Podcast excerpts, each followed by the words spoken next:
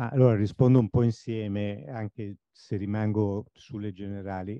Io credo che quello che manca in tante cose che facciamo in Italia, per esempio la pubblica amministrazione o per esempio il tema del reddito di cittadinanza, è che facciamo fatica a introdurre nelle strutture statali o regionali o provinciali o di dove volete voi, comunque tutto ciò che riguarda la pubblica amministrazione, un sistema di bastone e carota, che invece è tipico del sistema privato.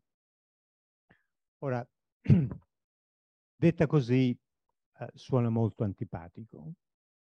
Quello che voglio dire, un docente dell'università, del liceo, della scuola media, delle elementari, che fa molto bene rispetto a un docente che è assente, che arriva tardi, che dice fate quello che volete adesso, eh, oppure vi spiego due cose in cinque minuti e poi interroga, fa, insomma, non trasmette passione.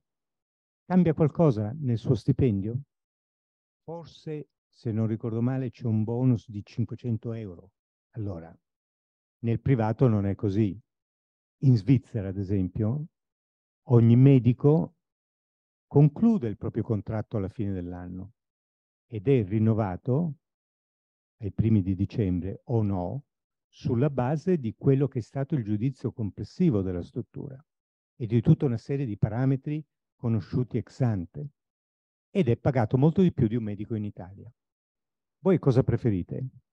Volete cioè, nella nostra ideologia, noi spesso chiamiamo il medico della Svizzera, ho fatto un esempio fuori dall'Italia, chiamiamo, dice, ma quello è precariato, non possiamo sfruttare così i, i medici, è, è precariato, è vero?